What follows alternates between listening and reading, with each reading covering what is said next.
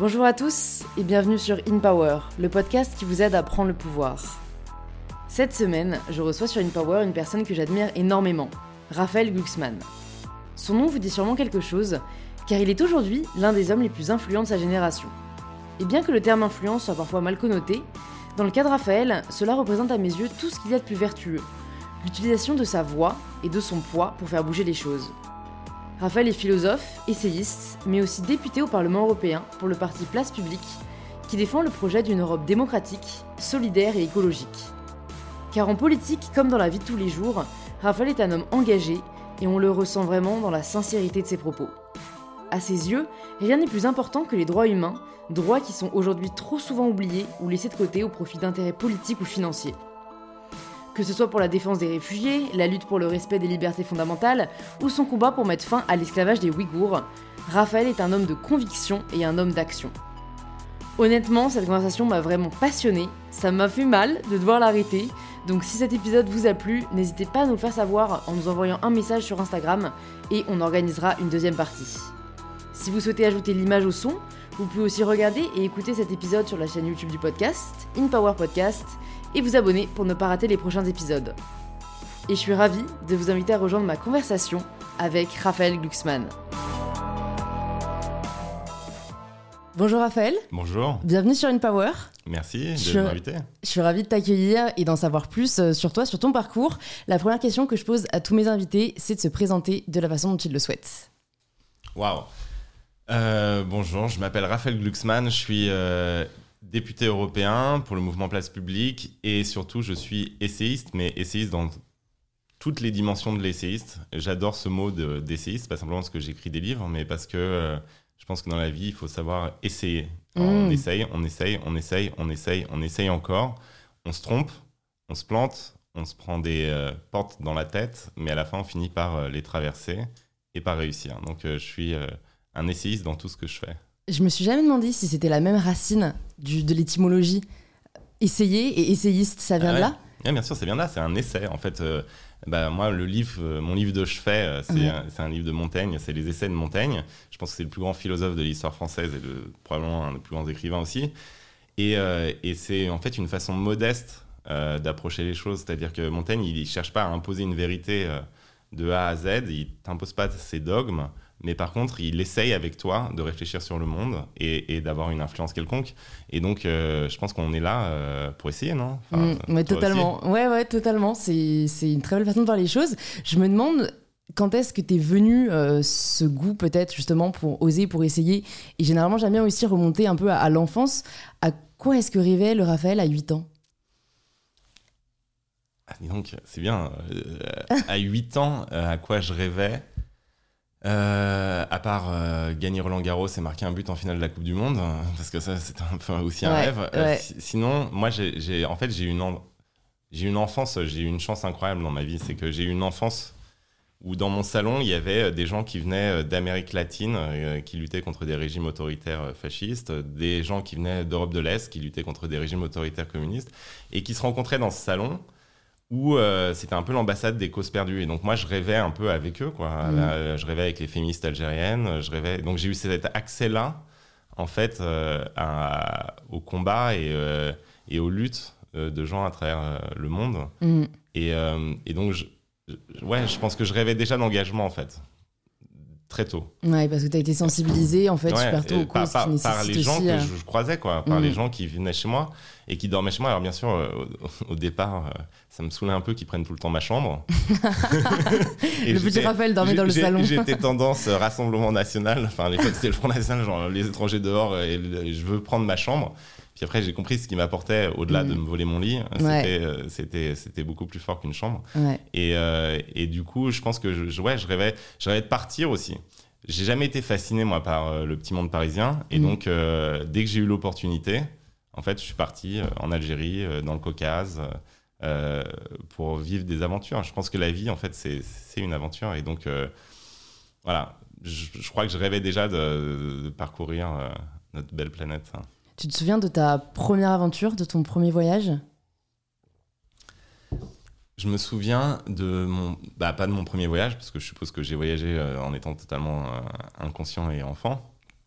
Mais celui qui t'a le plus marqué, le premier qui t'a marqué?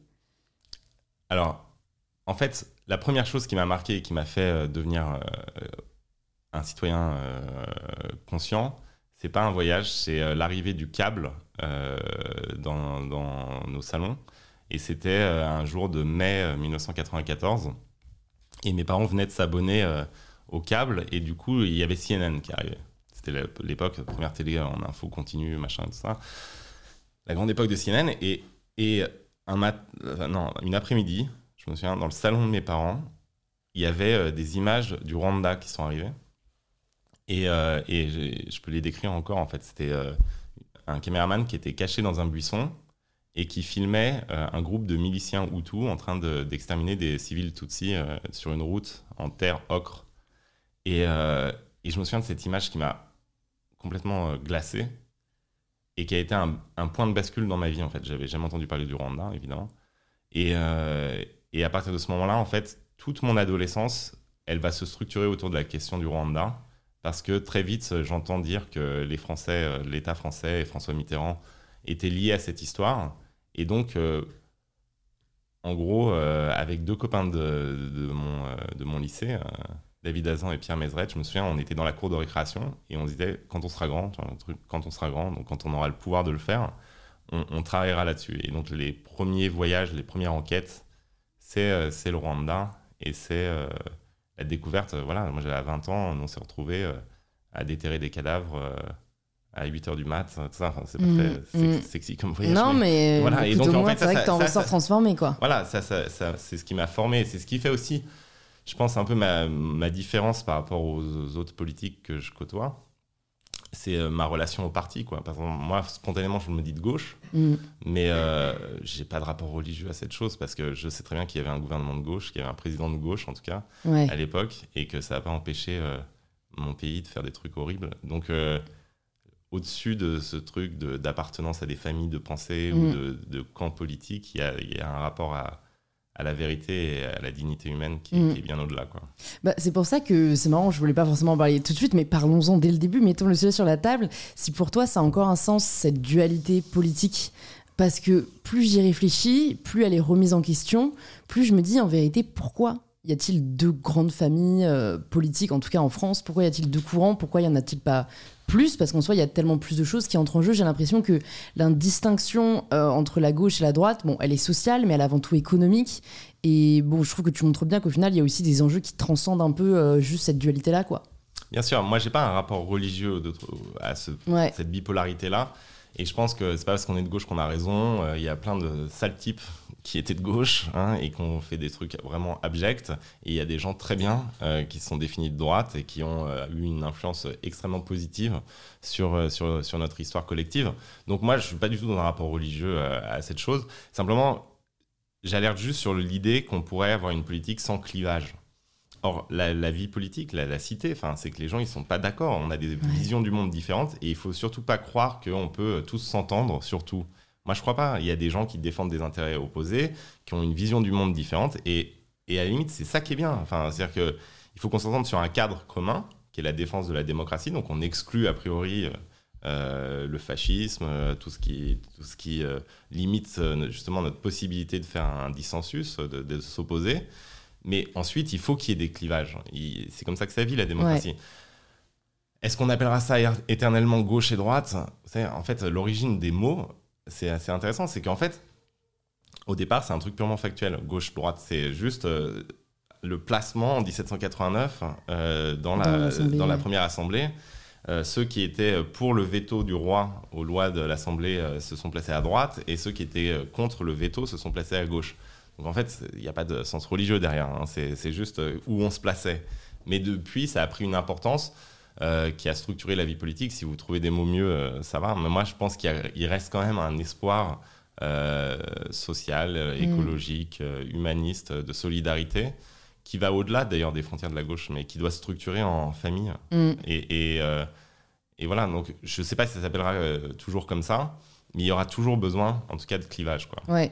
Bah, en fait, c'est ça, je trouve aussi le paradoxe, c'est qu'on a besoin de clivage, ne serait-ce que pour remettre en question. Euh, c'est comme ça qu'on progresse, qu'on réfléchit, et c'est hyper sain.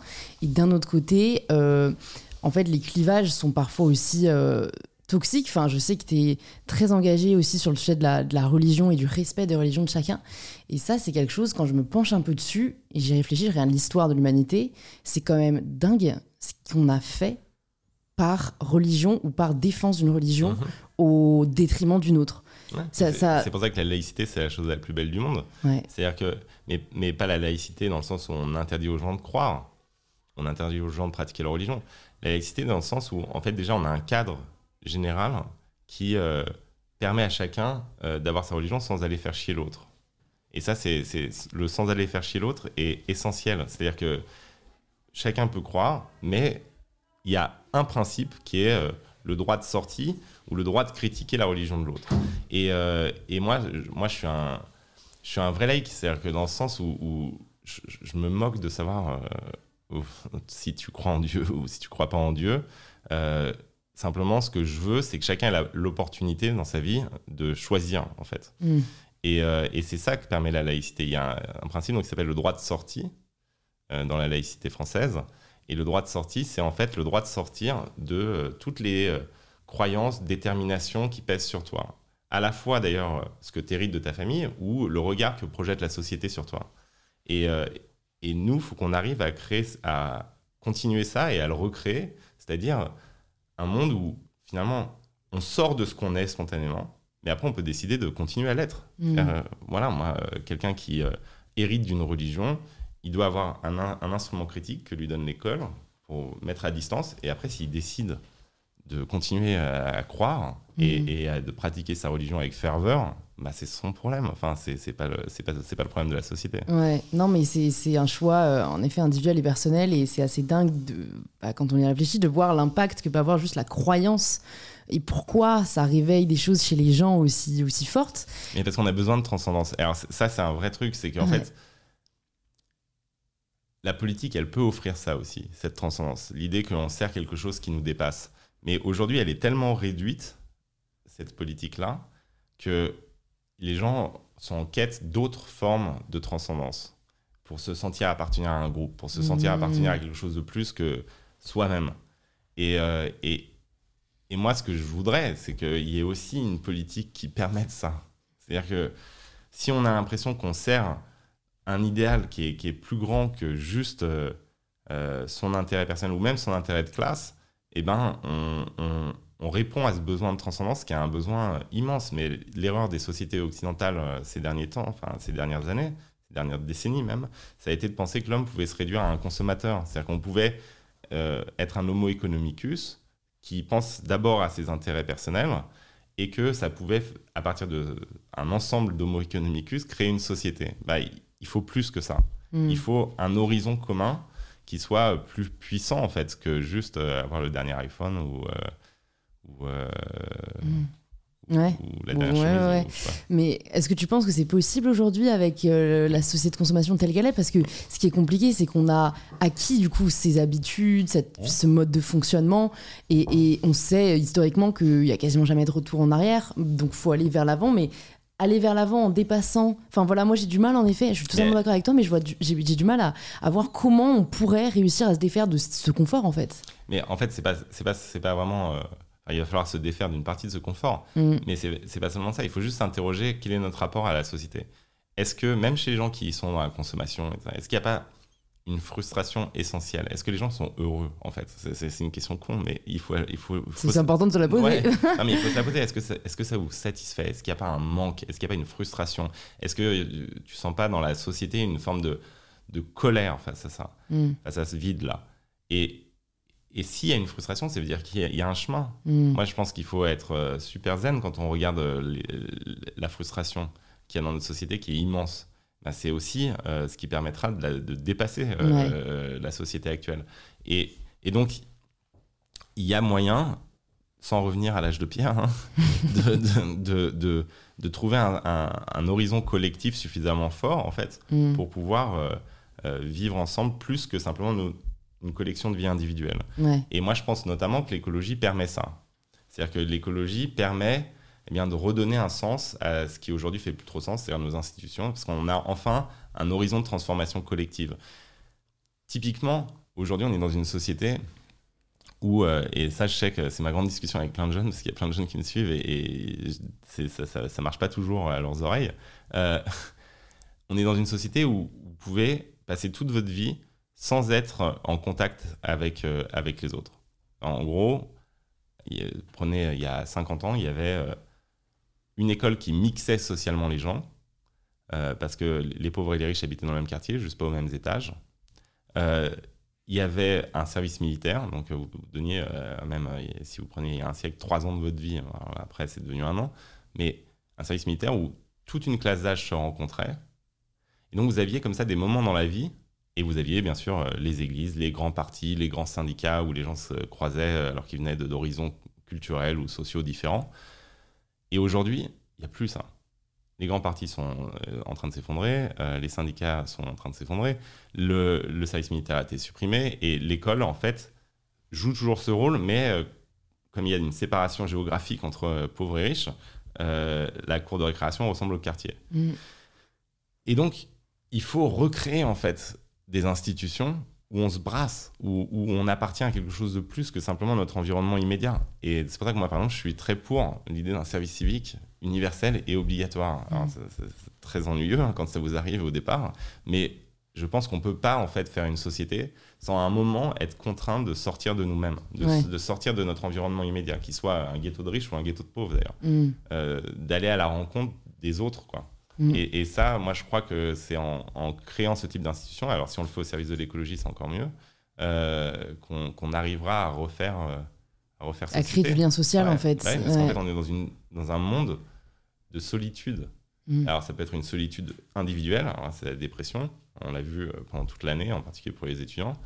Et ça peut aussi être une solitude de groupe je suis avec les gens qui me ressemblent. La cohabitation, quoi, de l'entre-soi. Ben hmm. Je suis avec les gens qui me ressemblent. Et en fait, moi, toute ma vie, c'est euh, essayer de ne pas être qu'avec les gens qui me ressemblent. Et comment tu fais alors pour ça? Est-ce qu'il y a des personnes qui nous écoutent et qui aimeraient sortir, tu vois, de ce, en effet, cet environnement hyper euh, euh, carré et hyper semblable Qu'est-ce que tu leur dirais? Alors déjà moi j'aime jamais en fait la position du mec qui dit genre même sur quand on fait les campagnes sur les marques euh, euh, et, et qu'on les interpelle sur les marques qui bénéficient de l'esclavage des Ouïghours, jamais je dis aux gens, euh, maintenant votre consommation doit ressembler à ça. Et voilà comment vous allez acheter les choses et voilà ce qu'il faut boycotter. Parce que je, crois mais plus fort que tout, au fait que bah, chacun fait ce qu'il peut hmm. et, et, et, à sa liberté contrainte par un, un, environnement donné. ça. Donc moi, je peux pas donner un conseil en disant faites ça, ça va marcher. Non, non, mais un conseil, c'est ça. Non, mais moi, ce que je pense, c'est sortez de vous-même, quoi. Alors, mm. sortez de vous-même. Et même quand vous vous exprimez sur les réseaux sociaux, exprimez-vous pas simplement en tant que ce que vous croyez être spontanément. C'est-à-dire, euh, euh, si vous êtes juif, euh, ne défendez pas que les juifs. si vous êtes musulman, ne défendez pas que les musulmans. Si vous êtes gay, ne défendez pas que les gays. Enfin, extirpez-vous de vous-même, quoi.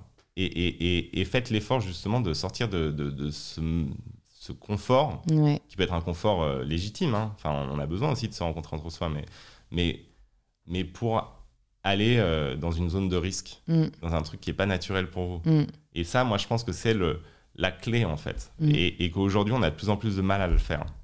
C'est vrai. Et, et, et, voilà, mais euh, avant l'enregistrement, on parlait d'aventure. Moi, moi quand j'avais 20 ans, je suis parti en Algérie. Et je connaissais personne, j'avais juste le cousin d'un ami euh, comme point de chute. Et, euh, et je suis parti, euh, au lieu d'aller à Columbia pour faire mon stage quand j'étais à Sciences Po, je suis parti en Algérie. J'étais le premier stagiaire francophone, français de la presse francophone algérienne.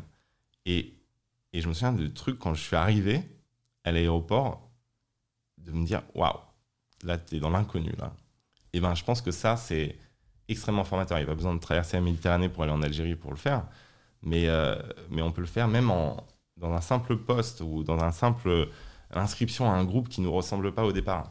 Et, et ce sentiment-là de dire, là, je suis hors de, de, moi, hors de ma zone de confort, hors de mes euh, habitudes, quoi. Ben, ça, c'est, euh, à mon avis, le truc le plus formateur qui soit dans l'existence. Ouais. Mais c'est inconfortable, mais on en sort toujours euh, hyper grandi. Mais y moi, il y a une, une, lettre qui me suit depuis l'adolescence, qui est, qui est, une réflexion de Romain Gary, mon auteur un de mes auteurs cultes. Et Romain Gary, il, se pose une question simple, il dit, mais pourquoi en 1940, il y a aussi peu de, gens des élites françaises qui suivent le général de Gaulle à Londres? Pourquoi En fait, c'est vraiment une minorité de marginaux quoi, qui, mm. euh, reçoivent le message de De Gaulle et qui euh, décident de partir combattre pour la France libre. Il dit est-ce que c'est parce que les élites françaises étaient euh, violemment antisémites? Même pas. Est-ce que c'est parce qu'elles étaient farouchement pro-allemandes ou pro-nazies Même pas. Est-ce que c'est parce qu'elles étaient, je sais pas, dramatiquement anti-républicaines? Même pas. C'est juste, dit Romain Gary, parce qu'elles aimaient trop leurs meubles. Et, que donc euh, partir à, l'aventure avec De Gaulle, c'était un truc qui était euh, impossible en fait à, mm. quelqu'un qui aime trop son salon. Quoi. Et donc ce que je dis, c'est toujours les meubles, ça vous menace. Et c'est vrai d'ailleurs quand on parlait de la gauche, la droite, ça, la gauche qui vit dans ses meubles, quoi, qui, qui, qui, adore ses meubles, qui répète tout le temps la même chose, bah, c'est pareil, quoi. C'est du bois mort en fait. Il y a, mm il n'y a plus de sortie de soi. Et donc finalement, ce qui pouvait être vrai il y a 50 ans ne l'est plus aujourd'hui. Mais comme on répète tout le temps la même chose, ben, on passe de l'état de force de proposition à euh, perroquet qui répète, euh, mm. qui répète un truc qui ne va plus. Qu'est-ce qui a changé, toi, tu dirais, euh, bah, justement, peut-être il y a 20 ans, ta conception de la vie, de la politique, par rapport à aujourd'hui avec euh, les rencontres que tu as pu faire, les voyages que tu as pu faire. Et bon, de toute façon, c'est en, en, constante évolution. Mais est-ce qu'il y a des enseignements que tu en as tirés en fait de ces années au contact euh, de cultures hyper différentes? Euh, Bah ouais, bah, mais en fait, j'aurais du mal à dire. Il y a une chose qui a changé parce que forcément, moi, je pense qu'on change tout le temps. Mm. Je ne suis pas dans un culte de l'identité à soi. Je pense qu'on change tout le temps. Simplement, la seule chose qu'on doit, c'est une forme à chaque fois de réflexion et de sincérité sur euh, ce, que, qui nous a permis de changer et ce, vers quoi on a changé.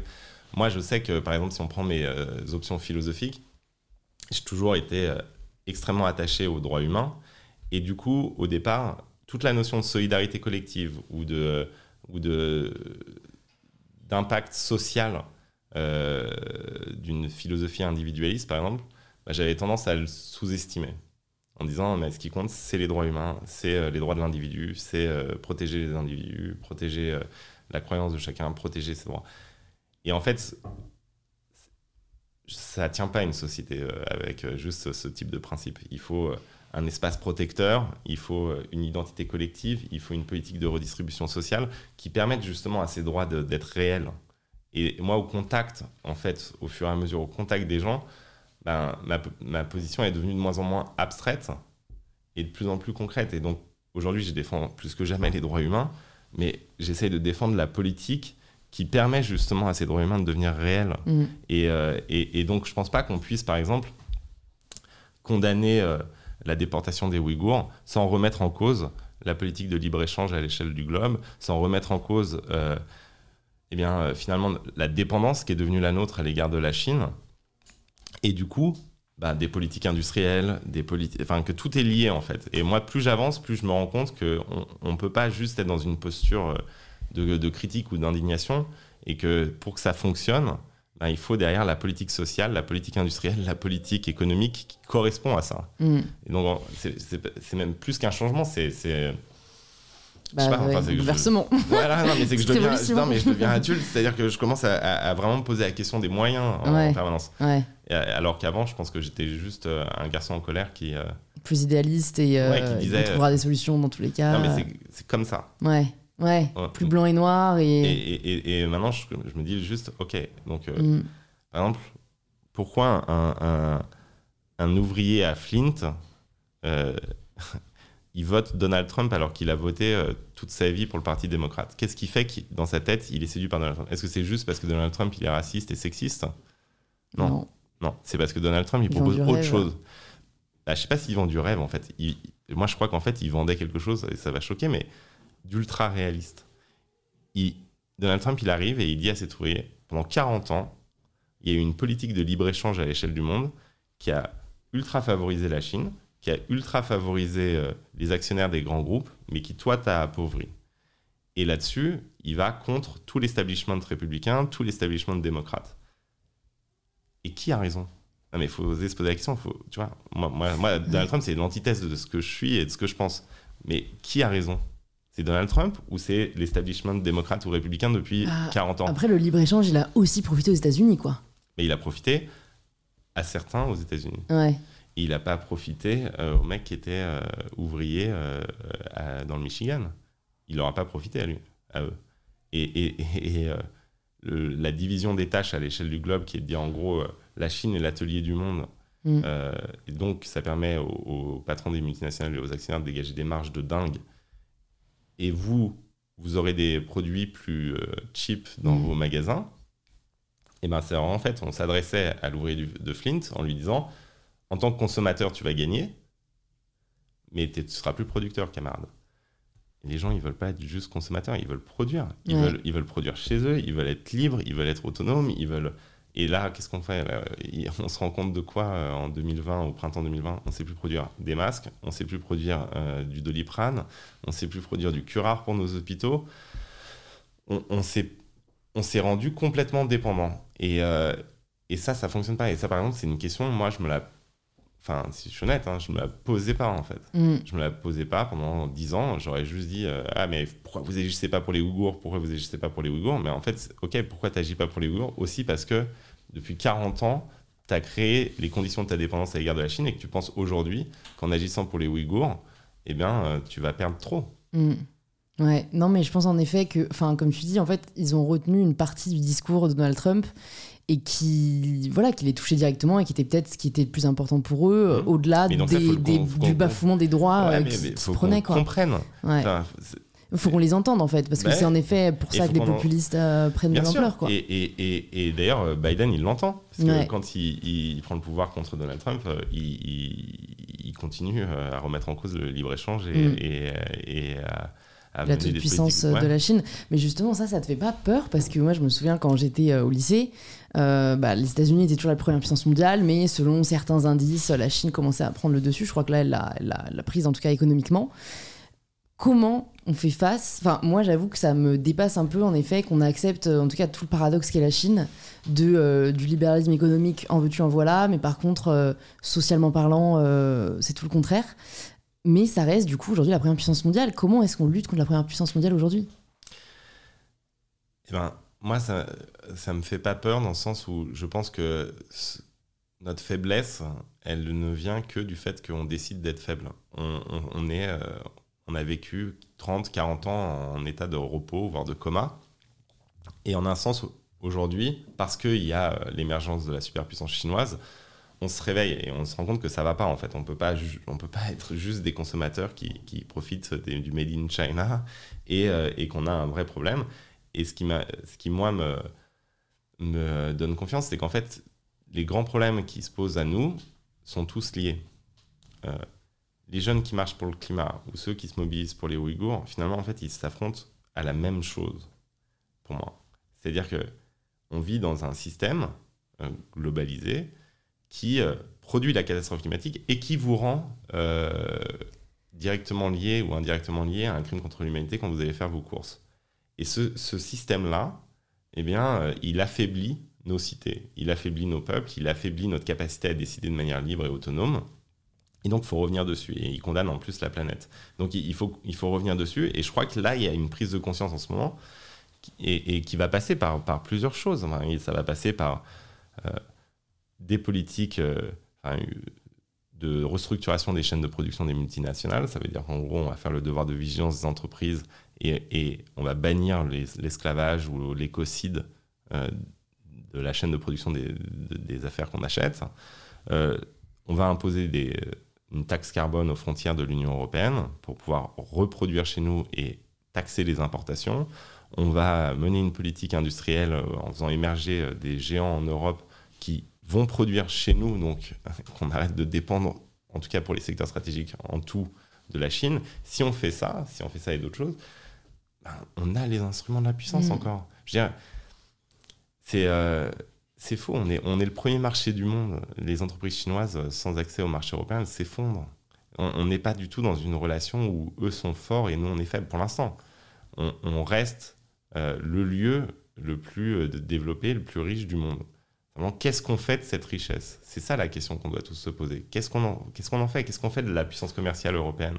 Est-ce qu'on en fait une puissance politique ou est-ce qu'on continue, comme avant, à penser qu'en fait, euh, le commerce va tout résoudre par lui-même et pour lui-même? Mm. Moi, c'est ça l'erreur fondamentale. C'est qu'en fait, on a inversé le truc. Moi, je ne suis pas contre commercer, hein, il faut commercer, mais le commerce doit servir quelque chose.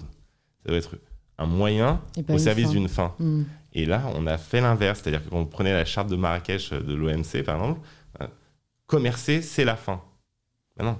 En fait, euh, là, on a, on a bugué. Il y a un moment, on, on a ripé dans les années 90, et on va revenir dessus. Et si on revient dessus, hmm. on a les moyens de faire des choses extraordinaires, et on a les moyens tout à fait de, de de, de, limiter la puissance chinoise. En plus, personne ne parle d'entrer en guerre contre la Chine. Ouais. Mais c'est juste entre ne rien faire et faire la guerre, il y a un espace qui s'appelle la politique. Et c'est cet espace-là qu'il faut, euh, qu'il faut investir. Ça passe par des sanctions commerciales sur les produits de l'esclavage, le bannissement des produits d'esclavage de nos marchés. Ça passe par un rapport de force, mais ça passera pas par un conflit euh, militaire. Donc euh, mm. voilà, c'est un truc de long terme. Il faut qu'on arrive aujourd'hui à, à être une puissance politique en Europe. Bah, je pense que pas mal de gens se posent la question, ils connaissent ton engagement notamment bah, pour les Ouïghours et pour l'abolition de, de, bah, de, la forme d'esclavage qui existe de la forme d'esclavagisme qui existe aujourd'hui.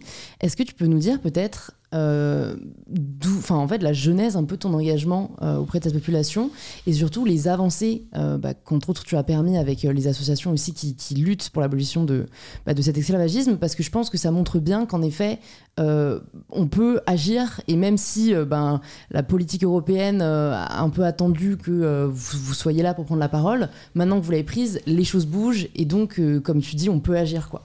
En fait, moi, j'étais comme tout le monde. C'est-à-dire que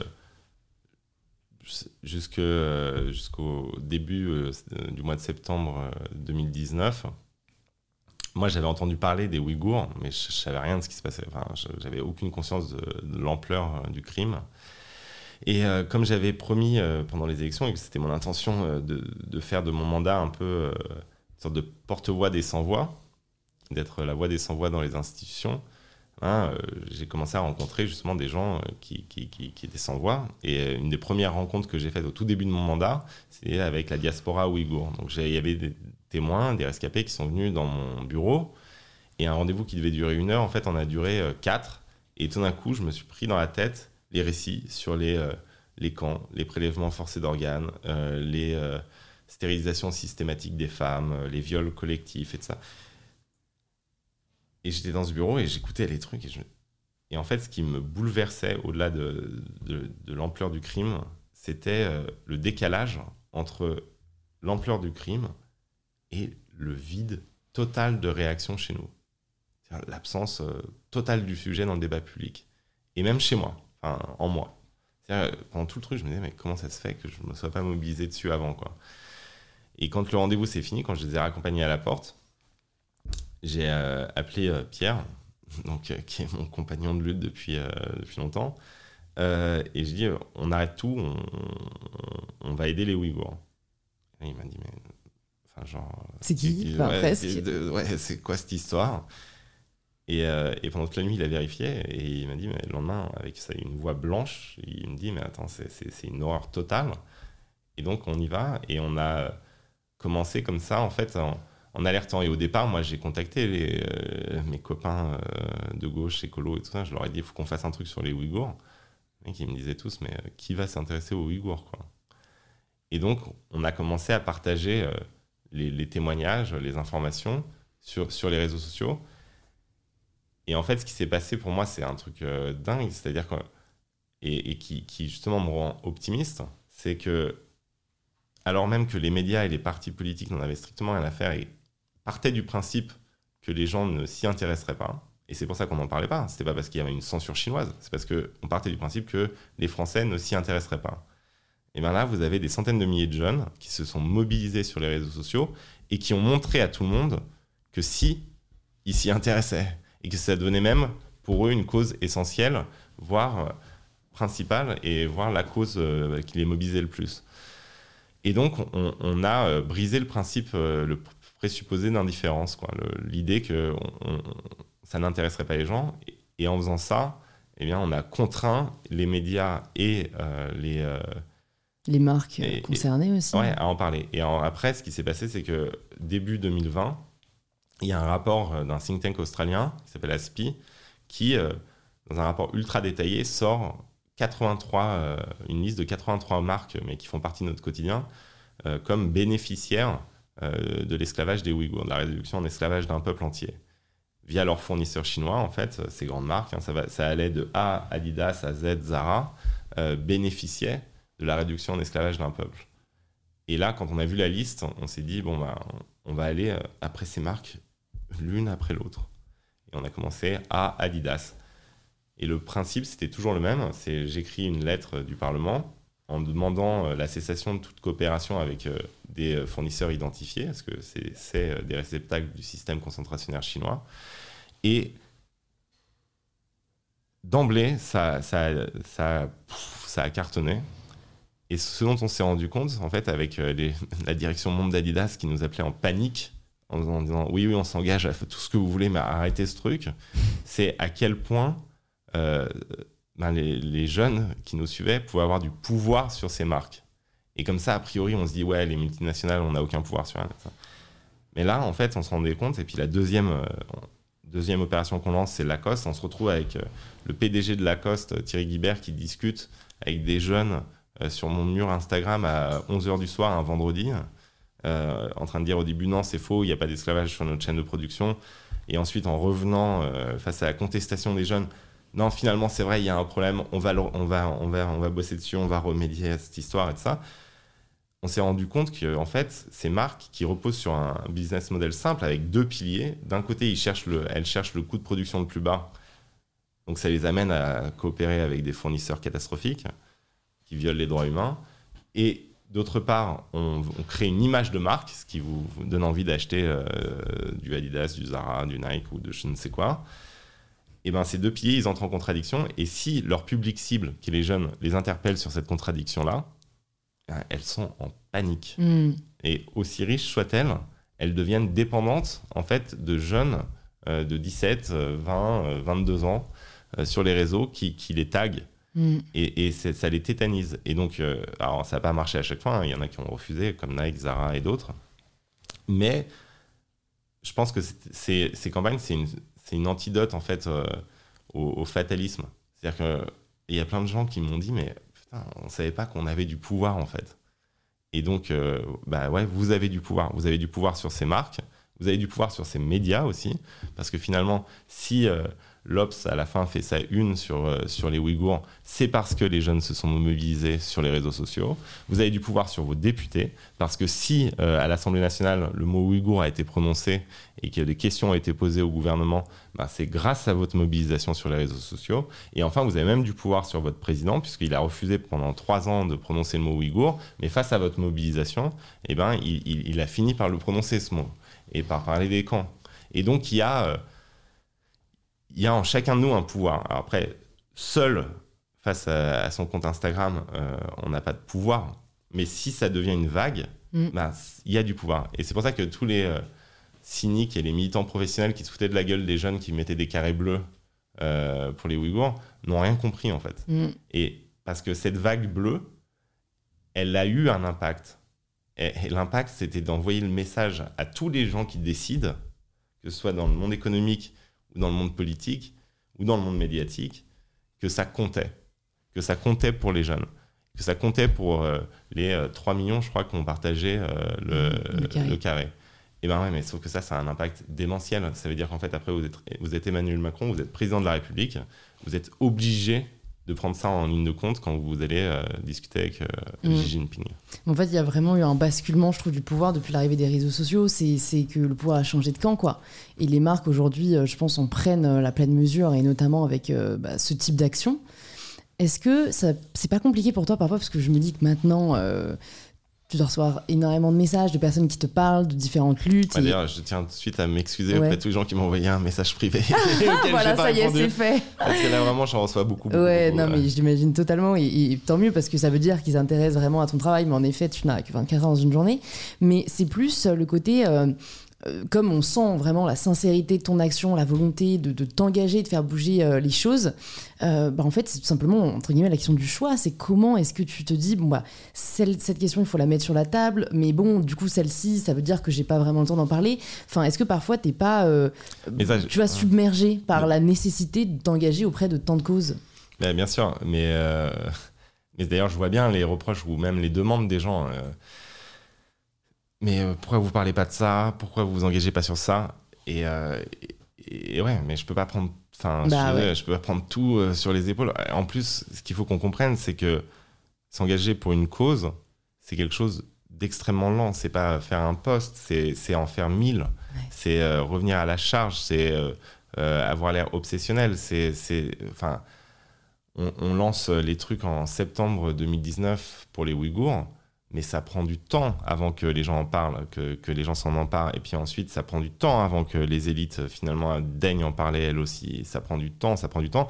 Et, et, et donc, en fait, c'est pas un truc de, de, poisson rouge ou de papillon, quoi. Enfin, c'est on peut pas sauter de cause en cause et euh, penser que bah, pendant 15 jours on a fait le buzz euh, ouïghour, donc ensuite on peut faire ça, ensuite on peut faire ça, ensuite on peut faire ça. Non, si, vraiment on croit à la cause qu'on épouse, il bah, faut la suivre en fait.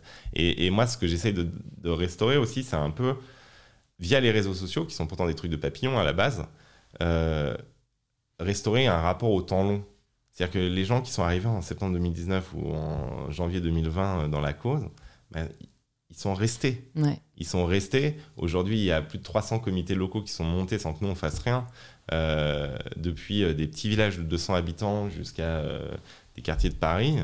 Et, euh, et ça se structure. Mais ça, ça prend un temps dingue et une énergie folle. Donc, on peut pas le faire pour tout le monde. Mm. Et, et, et, donc, moi, je comprends la frustration. C'est pourquoi est-ce que tu parles pas de nous à tel endroit ça. Mais moi, je, enfin, je, l'instant, je peux pas, quoi. Mais Ouais. ce qui est vrai, c'est qu'il y en a d'autres Ouais. qui le fassent. Et, euh, et, et voilà, donc euh, après, comment on, on- on hiérarchise? Moi, là, c'était une évidence. Pourquoi? Parce que je, je- je voyais bien que personne n'en parlait, quoi. Enfin, qu'il y avait un crime contre l'humanité et, euh, et que c'est pas simplement une violation des droits de l'homme, un crime contre l'humanité. C'est une politique systématique visant à éradiquer un peuple. Mais c'est pas si fréquent, en fait, dans l'histoire humaine. Donc, euh, il y avait un crime contre l'humanité massif et il y avait un silence total. Rien. En fait, il y avait, il y avait rien. Et, euh, et du coup, bah, voilà, là, là, là peut-être que là, je suis nécessaire. Quoi. Il y a d'autres choses, on en parle plus. Et donc, peut-être que mon investissement à ce niveau-là est, est moins, euh, est moins crucial ou moins vital. Quoi. Mm. Mais, euh, mais ouais, de toute façon, ça, c'est la grande question de l'homme depuis la création de l'humanité. C'est. Mm. On peut pas tout on porte. Ouais, Ouais, on va tout faire quoi. Mais, mais c'est pour ça que moi j'en veux beaucoup à ceux qui nous gouvernent parce que nous on est euh, trois, enfin on est quatre euh, et on n'a pas des moyens de ouf. Mais euh, si on avait les moyens d'un État, on pourrait embrasser différentes causes et, et les faire avancer. Et voilà, je, je pense qu'en fait, il y a... mais ça va venir, c'est Mm. pas ça. Mais il- ce qu'on essaye aussi de, de re- retrouver, c'est un rapport à la lutte. Parce que moi, je, je prends toujours l'exemple, tous nos dirigeants, par exemple, disent la lutte contre le dérèglement climatique est essentielle. Enfin, tous nos dirigeants, sauf Trump et Bolsonaro. hein, mais, euh, mais, euh, Trump est plus là. on ouais, verra. voilà, sauf Peut-être que petit à petit. Voilà, sauf les climato-sceptiques, mais, mais sinon, dans les gens, euh, entre guillemets, bien, rationnels, Ouais. cultivés, civilisés, tout ce qu'on veut, ils disent tous, oui, c'est une catastrophe, oui, on va lutter contre, et ça. Et alors, pourquoi est-ce qu'il n'y a pas de politique réelle de transformation écologique qui se met en place? Est-ce que c'est parce qu'ils doutent, au fond, du dérèglement climatique? Je pense pas. Je pense que, par exemple, Emmanuel Macron, il est convaincu que c'est vrai, hein, et qu'il faut faire au maximum pour lutter contre. Mais ce qui ne va pas dans la phrase lutte contre le dérèglement climatique, à leurs yeux, c'est le côté lutte.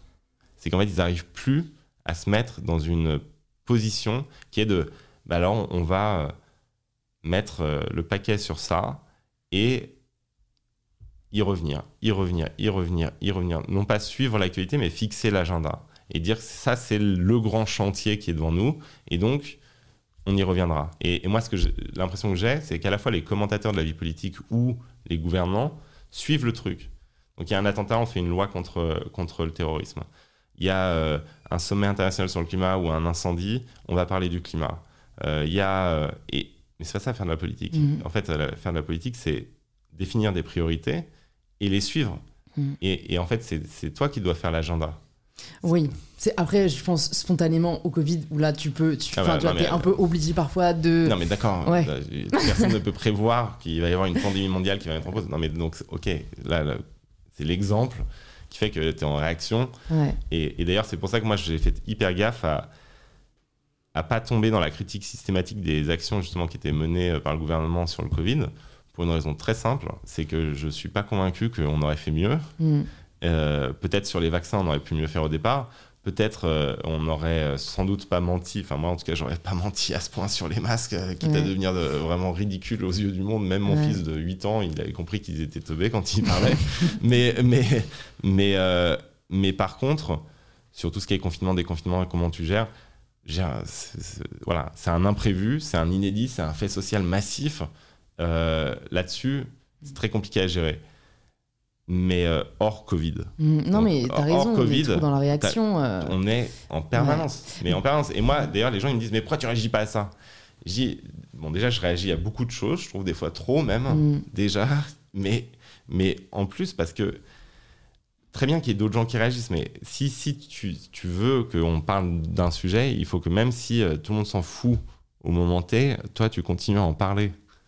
Et ensuite, c'est comme ça qu'un sujet émerge. Sinon, tu es en permanence, tu suis. Euh, tu suis la tendance, on va dire, un, mais. mais un agenda, je sais même pas par qui il est fixé, en fait. Parce que les journalistes suivent les politiques, qui suivent les journalistes, qui suivent les politiques, les gens suivent les politiques, qui suivent les journalistes.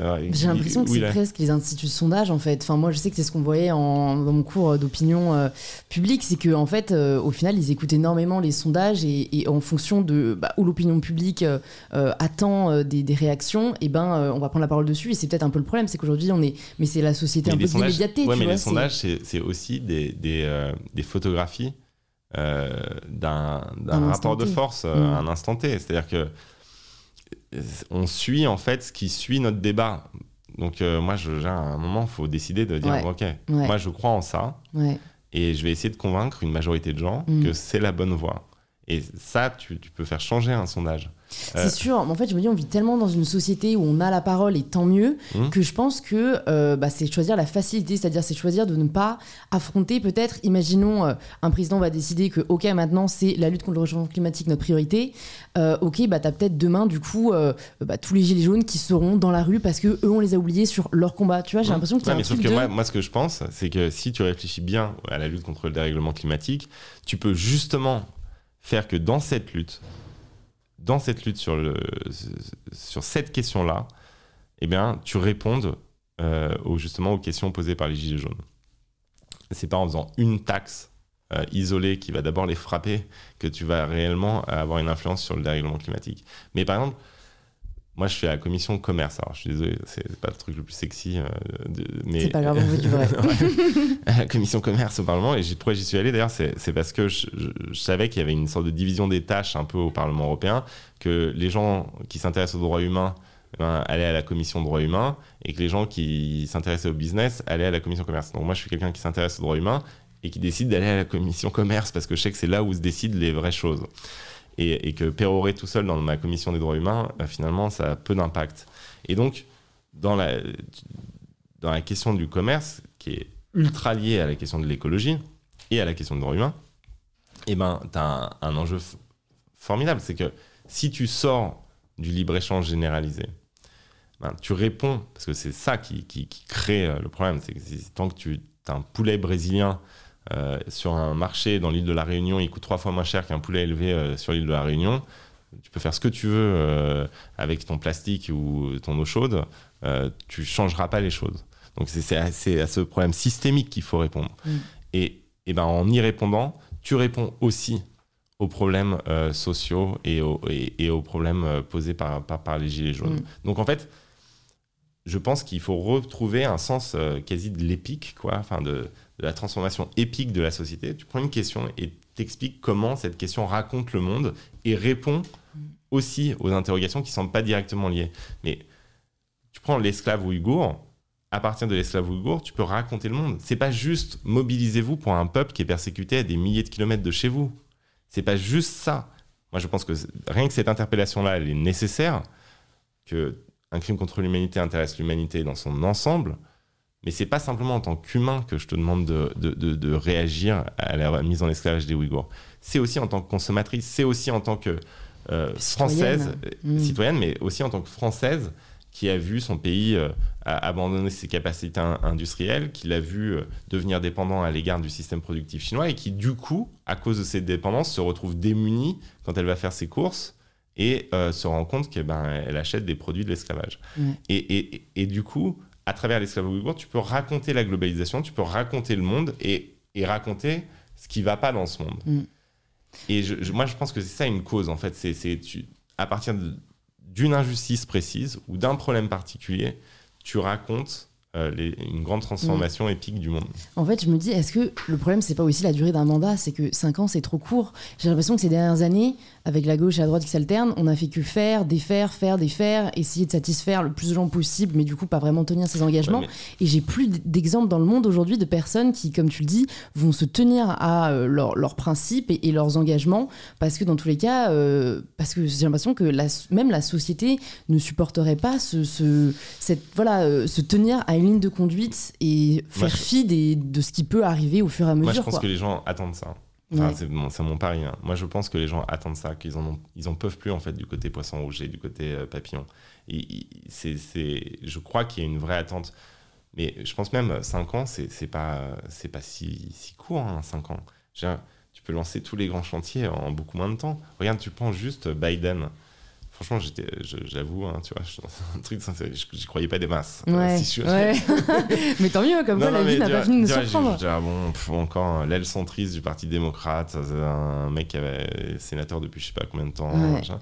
J'étais pas ultra impressionné, enthousiaste, hein, je dois le dire. Moi, j'avais tort parce que en quelques semaines, il a inversé 40 ans d'histoire américaine. Je sais pas si on se rend compte en fait. On- pendant 40 ans aux États-Unis, on a expliqué que taxer les riches, c'était un désastre pour l'économie, que le libre-échange était la solution à tout, que investir dans les infrastructures était euh, peine perdue, que le problème c'était la taille du gouvernement, tout ça. En, en quelques semaines, il a plus fait qu'Obama, malgré tous ses beaux discours, en, euh, 8 ans. En ouais. et, et- et donc c'est pas tellement une question de temps. Mm. C'est, une. Enfin. Emmanuel Macron, en un sens, il, il a eu une chance incroyable. Il, est arrivé au pouvoir. Il dépendait d'aucun parti. Il avait une légitimité populaire euh, massive.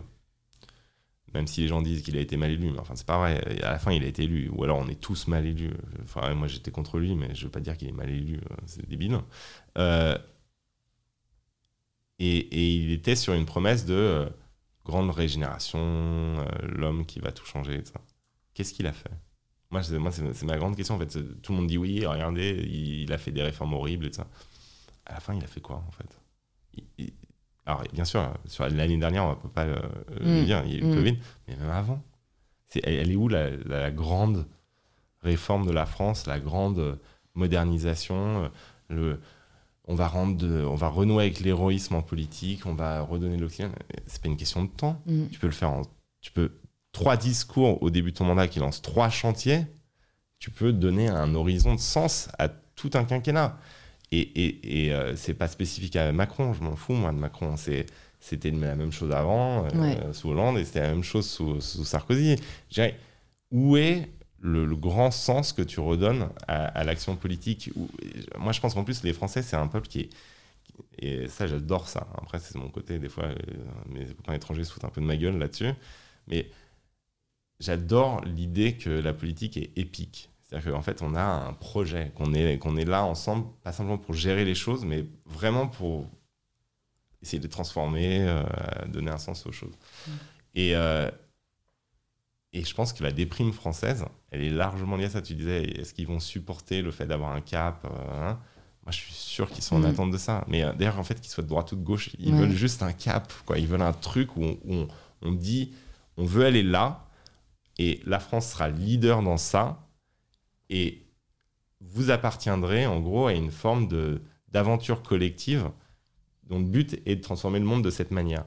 C'est comme ça qu'a vécu la France tout le temps. C'est vécu à l'avant-poste euh, de la grande euh, des Lumières, euh, de la République. C'était une aventure universelle Mhm. avec toutes les conneries qu'on a pu faire à cause de ça et toutes les horreurs. Mais mais il y a toujours eu ce désir comme ça d'être. euh, De grandeur. voilà. et- ouais. Et là, on- Ouais, bah, et, et je pense que les gens qui ont voté Macron, ils, ils- ils avaient de l'espoir mm, de retrouver de- ça. de retrouver ça avec lui. Un Ouais. mec jeune qui parle bien, qui présente bien, qui, qui, qui, qui a l'air moderne, Mm. qui voilà. bah. Bah, je pense qu'il y a deux problèmes, au perso, que j'identifie dans, dans ce que- ce qu'on a dit. C'est déjà peut-être l'idéalisation de la position de, de président, c'est mhm. qu'en fait, j'ai l'impression qu'on a une foi un peu en l'homme providentiel qui va tout changer. Au final, est-ce qu'un seul homme peut tout changer? Je, Voilà, j'en suis pas sûre. Et en plus, je trouve qu'il y a ce côté aussi euh, où en fait, on va euh, vraiment voilà, placer énormément d'espoir en une personne et après, au contraire, euh, voir que ce qu'elle fait de mal et, et après l'oublier. Donc moi-même, je remets en question même le fait, est-ce que c'est vraiment le président qui peut tout changer, au final, il a que 5 ans et après, il tombe dans l'oubli. Donc, je me demande si aujourd'hui, il n'y a pas d'autres positions qui font qu'on peut avoir plus de pouvoir. Et je pense qu'il y a aussi un problème de transparence dans les actions qui sont menées par les présidents, parce que les médias ne font que reprendre ce qui ne va pas parce que ça fait plus vendre. Mais je pense que tout président, depuis 50 ans, euh, qu'ils étaient de droite ou de gauche, ont quand même fait des choses bien, ont quand même fait des actions, sauf que on ne le sait pas, parce que ça ne passe pas. Et c'est là où je trouve qu'il devrait utiliser les réseaux sociaux pour faire des petits recaps journaliers. Voilà ce qu'on a décidé aujourd'hui à l'Assemblée, voilà ce qui est en discussion, et, où il y aurait, du coup, on renouerait avec la démocratie, les gens pourraient s'exprimer, être d'accord ou pas, mais en tout cas, on saurait ce qu'ils font. Moi, j'ai une grande frustration tu vois, de ne pas savoir ce qui se décide. Euh, et en effet, euh, dans l'année, qu'est-ce qu'a fait Macron bah, On ne sait pas, en fait. On voit, voit que ce que les médias veulent bien nous dire. Non, mais alors, je, suis d'accord avec toi sur l'homme providentiel, je crois. En fait, c'est nos institutions, notre mentalité, tout ça, tout ça a été forgé euh, dans le rapport à un homme qui s'appelait Général de Gaulle et qui, effectivement, a assumé une, un statut d'homme providentiel deux fois dans l'histoire de notre pays. Mm. Et, qui, lui, par, par sa dimension historique, ça, méritait ça. Enfin, il ne s'agit pas de nier le fait que c'était un homme providentiel, même s'il y avait plein de problèmes dans la France de De Gaulle, mais il y, avait un côté comme ça, homme providentiel. Et depuis, en fait, on, donc on a taillé un habit pour lui, qu'on a appelé Constitution, et depuis, on a toujours l'impression que le, le, mec qui occupe le poste, euh, ça va pas. Et pas à la hauteur. Ouais, il est pas à la hauteur. Qu'il rentre pas dans le costume. Il sait pas endosser le costume. C'est là que le truc, tout le monde dit, il arrive pas à endosser le costume, il arrive pas Peut-être qu'il y a un Enfin, il y a un problème, bien sûr, de des hommes successifs qui ont pris le pouvoir. Il y a peut-être un problème de costume aussi. Ouais. Et, euh, et, moi, j'aime bien. Euh, je suis un fan de Game of Thrones. Hein, Euh, et à la fin, le dragon, quand ce Jon Snow il, tue Daenerys, à la fin. No spoil. Ah merde, pardon. c'est pas grave. Mais a priori, c'est bon. C'est, ouais, bon. Vous, êtes vraiment, vous êtes à la bourre. Hein, c'est de votre faute. et ben, le dragon, il, brûle le trône. Il brûle pas Jon Snow. Alors, si le dragon avait brûlé le trône au début de la série, c'est sûr que c'était compliqué de faire une série puisque tout l'enjeu, c'est qui occupe le trône. Mais il, y a, il comprend, ce dragon, parce que nos chroniqueurs euh, politiques en France n'ont pas encore compris qu'il peut y avoir peut-être un problème, pas simplement de qui occupe le trône, mais peut-être du trône lui-même qui n'est pas adéquat. Mm. Et, euh, et, donc, il faut brûler euh, le trône pour, arrêter la guerre civile de, mm. Game of Thrones. voilà.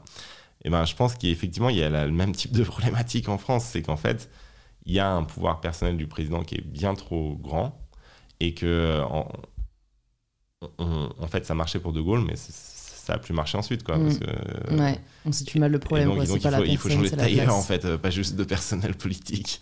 Et donc, euh, il y a une vraie, il y a une vraie réforme à, mener sur la Ve République, ça c'est évident. Euh, il faut restaurer le rôle de l'Assemblée, il faut améliorer la participation populaire. Enfin, je veux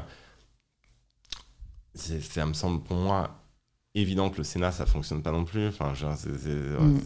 donc il faut un Sénat citoyen, il faut euh, euh, faire en sorte que l'Assemblée soit retrouve ses prérogatives face au président, que le président y préside, mais que c'est pas lui qui, qui, est finalement en charge de l'ensemble des chantiers de la France, parce que sinon, en fait, on n'y arrive pas. Et, mm. et, le problème de Macron, c'est qu'il aurait pu réformer ça, mais qu'en fait, il s'est dit, non, le problème, c'était Sarkozy, Hollande et Chirac, mais c'était c'était pas le système lui-même. Et donc, je vais faire mieux qu'eux. Mm et euh, parce qu'ils se pensaient meilleurs. Mm. Et euh, en fait, ils se pensaient tous meilleurs que le prédécesseur à chaque fois. Et à chaque fois, ils se plantent. Donc, il y a quand même un problème systémique. Tu as totalement raison. Sur la, transparence, ouais, je suis d'accord. Je suis d'accord. Après, euh, quand même, moi, ce qui me sidère, c'est que quand ils sont invités dans les médias, ils sont quand même invités dans les médias, on leur demande, mais c'est quoi le gros truc que vous citez en exemple? Bah, il... cherche. Il cherche, quoi. Donc, euh, il y a un problème de transparence et de communication, évidemment. Et il y a un problème aussi, à mon avis, de politique. Mm. Génial. Bon, je rappelle, je pourrais continuer longtemps, mais le Parlement t'attend. J'ai quelques petites dernières questions pour toi. Est-ce qu'il y a une ressource, ça peut être un livre, un film, euh, ce que tu veux, qui t'a touché et que tu aimerais partager aux personnes qui nous écoutent Recommander? Ouais, moi, il y a un livre, que j'ai déjà parlé de son auteur dans, l'entretien. Il y a un livre. Ouais, il y a un livre, c'est La promesse de l'aube de Romain Gary.